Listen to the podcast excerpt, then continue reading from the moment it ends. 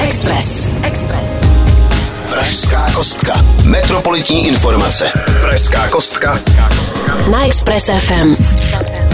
Zdravím všechny posluchače, ale hlavně posluchačky jménem Marie. Dneska vás potěším, v první zprávě se totiž dozvíte o drezíně, která dělá čest vašemu krásnému jménu. Jmenuje se totiž Maruška a nově se bude nacházet ve vestibulu hlavního nádraží. Další zpráva už nepotěší jenom Marušky, ale všechny, které zajímá situace s Airbnb bytama, protože tam město vymyslelo nový přístup, který přináší minimálně naději. Třetí zpráva se bude věnovat malým bažantům, kteří se vylíhli v pražské zoo. Další zpráva už bude zase na vážnější notu a možná i vám brnkne na strunu. Bavit se budeme o mítném vyplývajícím z přijaté klimatické dohody. Pak se vrhneme stejně tak jako olympionici vrhají oštěpem na olympijský festival. Dozvíme se o zajímavých freskách, které nemají rády změnu a kostku završíme pozvánkou na hudební festival. Marušky i nositelé jiného jména pohodlně se usaďte, pokud jste připraveni 3, 2, 1, pražská kostka je vržena. Pražská kostka. S Petrem Srnou. Hlavní nádraží má nový meeting point. Stala se jim Maruška Drezína z roku 1947. Už jste nakrmili pár holubů, zkoukli nové boty ve výloze, povozili se na eskalátorech a stále nevíte, co s časem, než vám pojede vlak? Co takhle potěšit oko pohledem na motorovou inspekční drezínu Marušku? Národní technické muzeum ji vystavuje ve vestibulu hlavního nádraží hned u výlezu z metra, které jezdí směrem na Václavák. Pokud si Marušku představujete jako velkou typickou drezínu, tak vás musím překvapit a možná zklamat. Maruš je totiž takové auto na kolejích. Má totiž opravdu karoserii auta, ale postrádá pneumatiky. Po druhé světové válce byla běžným dopravním prostředkem drážních zaměstnanců pracujících v oblasti stavby, údržby a kontroly tratě. Hlavní vychytávkou bylo, že mohla Maruš jezdit na obě strany. Stačilo vystoupit, nadzvednout ji heverem, otočit ji a hurá, mohlo se jet naspět. Hlavák bude tato autodrezínka zdobit následující dva roky. Pokud se ji cestující oblíbí, je naděje, že se stane novým setkávacím místem. Už se nebudete muset setkávat u stánku s rychlým občerstvením, ale stylově u Marušky. Express. Express. Pražská kostka. S Petrem Srnou. Město bude důsledněji kontrolovat dodržování stavebních předpisů u Airbnb bytů. A máme tady zase naše oblíbené pražské téma Airbnb. Nově chce vedení Prahy jednat s ombudsmanem a ministerstvem pro místní rozvoj o tom, jak jsou dodržovány předpisy u bytů využívaných na krátkodobé ubytování. Řečeno jednoduše, je potřeba zkontrolovat byty, které jsou vedeny v kolaudačním rozhodnutí jako obyčejné byty, ale v realitě jsou opakovaně využívané k poskytování krátkodobému pronájmu. A to znamená rozpor a problém. Město chce proto vytvořit metodický pokyn pro úředníky, kteří kontrolují a případně vymáhají dodržování těchto pravidel. Ve chvíli, kdyby se odhalil byt, který je využíván k pronájmu například na platformě Airbnb, musel by projít rekolaudací, samozřejmě za podmínek, že by byla splněna požadovaná kritéria. Tento postup by měl zabránit nekontrolovatelné expanzi Airbnb bytu a mohl by též ve vybraných lokalitách ubytování v bytech zakázat, podobně jako se stalo v Amsterdamu, kde to mimochodem problém vyřešilo. Nová strategie by mohla zafungovat rychle a výrazně zkvalitnit bydlení Pražanů. Návrh novely živnostenského zákona, který umožní tuto změnu, čeká na projednání ve sněmovně. Tak snad návrh projde a Airbnb už nebude procházet úplně všechno. Pražská kostka. Metropolitní informace. Na Express FM. Na poli bažanta nenajde aspoň ne toho Edwardsna. Pokud byste ho chtěli spatřit na vlastní zrak, museli byste se vypravit do Pražské zoo. Letos se tam podařilo odchovat 8 mláďat tohoto kriticky ohroženého ptáka. Jeho vzácnost dokazuje fakt, že už 21 let není doklad o tom, že by se Edwardsnův bažant vyskytoval ve volné přírodě.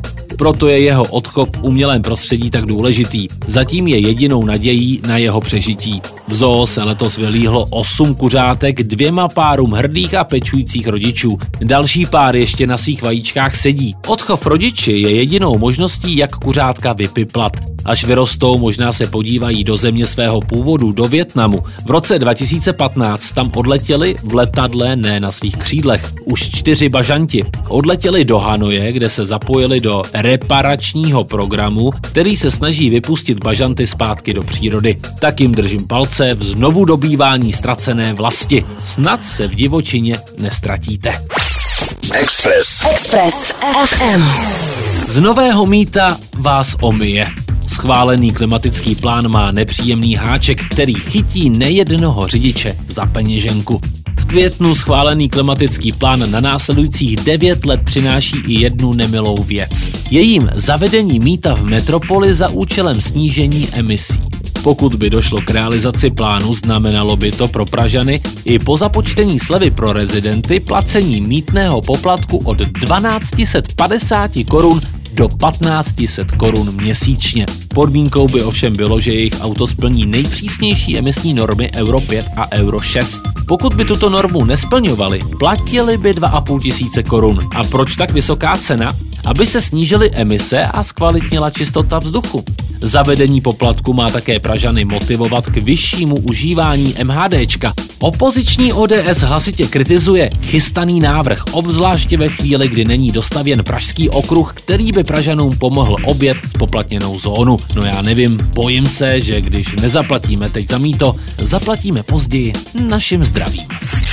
Pražská kostka. Metropolitní informace. Na Express FM. S někým se musí jednat jako v rukavičkách, s jiným jako s malovaným vejcem. Nově by se mohlo říkat, že se s ním musí jednat jako s freskou z krypty Loreta. Tato freska je totiž velmi zajímavá, tajemná a také citlivá na změny. Z těchto důvodů je možné ji navštívit jen jednou za deset let a to ne návštěvníky, ale pouze odborníky. Poprvé byla krypta Loreta na Hradčanech otevřena před deseti lety. Z archivních pramenů se vědělo, že schovává umělecký poklad, nikdo ale nečekal, že budou fresky tak zachovalé a krásné. Jedná se o malby představující motivy smrti a vzkříšení, alegorii času a pomíjivosti lidského bytí. Umělecké dílo je inspirováno Rembrandtovým grafickým vzorem. Po namalování byla kopka 220 let hermeticky uzavřená a tento týden byla od 18. století otevřena teprve po druhé. Ptáte se, proč nejsou fresky dostupné i návštěvníkům, když jsou tak úžasné? E, protože potřebují k zachování svého stavu specifické klimatické podmínky. To se myslel, když jsem mluvil o té citlivosti na změnu. Tento týden se odborníci vydali do kopky nejenom proto, aby zhodnotili stav fresek, mimochodem kvalita je stále velmi dobrá a za posledních 10 let se nezhoršila, ale také kvůli tomu, aby lépe zmapovali, jaké podmínky fresky potřebují. Díky získaným informacím mohou lépe vyhodnotit, jestli fresky bude možné v budoucnosti zpřístupnit. Zatím to ale nevypadá moc nadějně. Zda se bude krypta v budoucnu znovu otvírat je zatím nejasné. Pokud byste si však chtěli fresky prohlédnout, můžete tak udělat ve 3D modelu krypty, který odborníci vytvořili a který je součástí výstavy Loreta. Velmi doporučuji, je to krása pohledět. Pražská kostka. S Petrem Srnou. Když nemůžeme my na olympiádu, musí olympiáda za námi. Zatímco v Tokiu bude probíhat olympiáda bez zahraničních fanoušků, u nás na letné bude v plném proudu olympijský festival. Do města se vrací po sedmi letech a nabídne nám k vyzkoušení desítky sportů. Právě v této po-lockdownové době, kdy byla pro mnohé hlavní disciplína koukání na nějakou streamovací službu, je super důležité, abychom se zase začali hýbat. A to nejen pro dospělé, ale i pro děti, které jsou na festivalu víc než vítané a dokonce tam pro ně budou připraveny příměstské tábory. Festival začíná 23. července a trvá do 8. srpna. Na webu Olympijský festival CZ si můžete zarezervovat nejenom lístky na festival, ale i na sportoviště. Malé množství lístků bude možno zakoupit každý den přímo u vstupu na festival. Jenom pozor, vzhledem k pandemické situaci bude množství návštěvníků limitované na třech tisících. Takže pokud ve vás dřímá nesplněný sen, stát se gymnastou, vrhačkou koulí a nebo šarmířem, nebojte se svůj sen aspoň na jeden den proměnit v realitu a zarezervujte si lístky včas. Pražská kostka. Metropolitní informace. Na Express FM. A máme tady čas na pozvánku. Pokud vás nenadchla nabídka olympijského festivalu, pak to mám plán B a to především pro milovníky hudby. Poslední červnový víkend 25.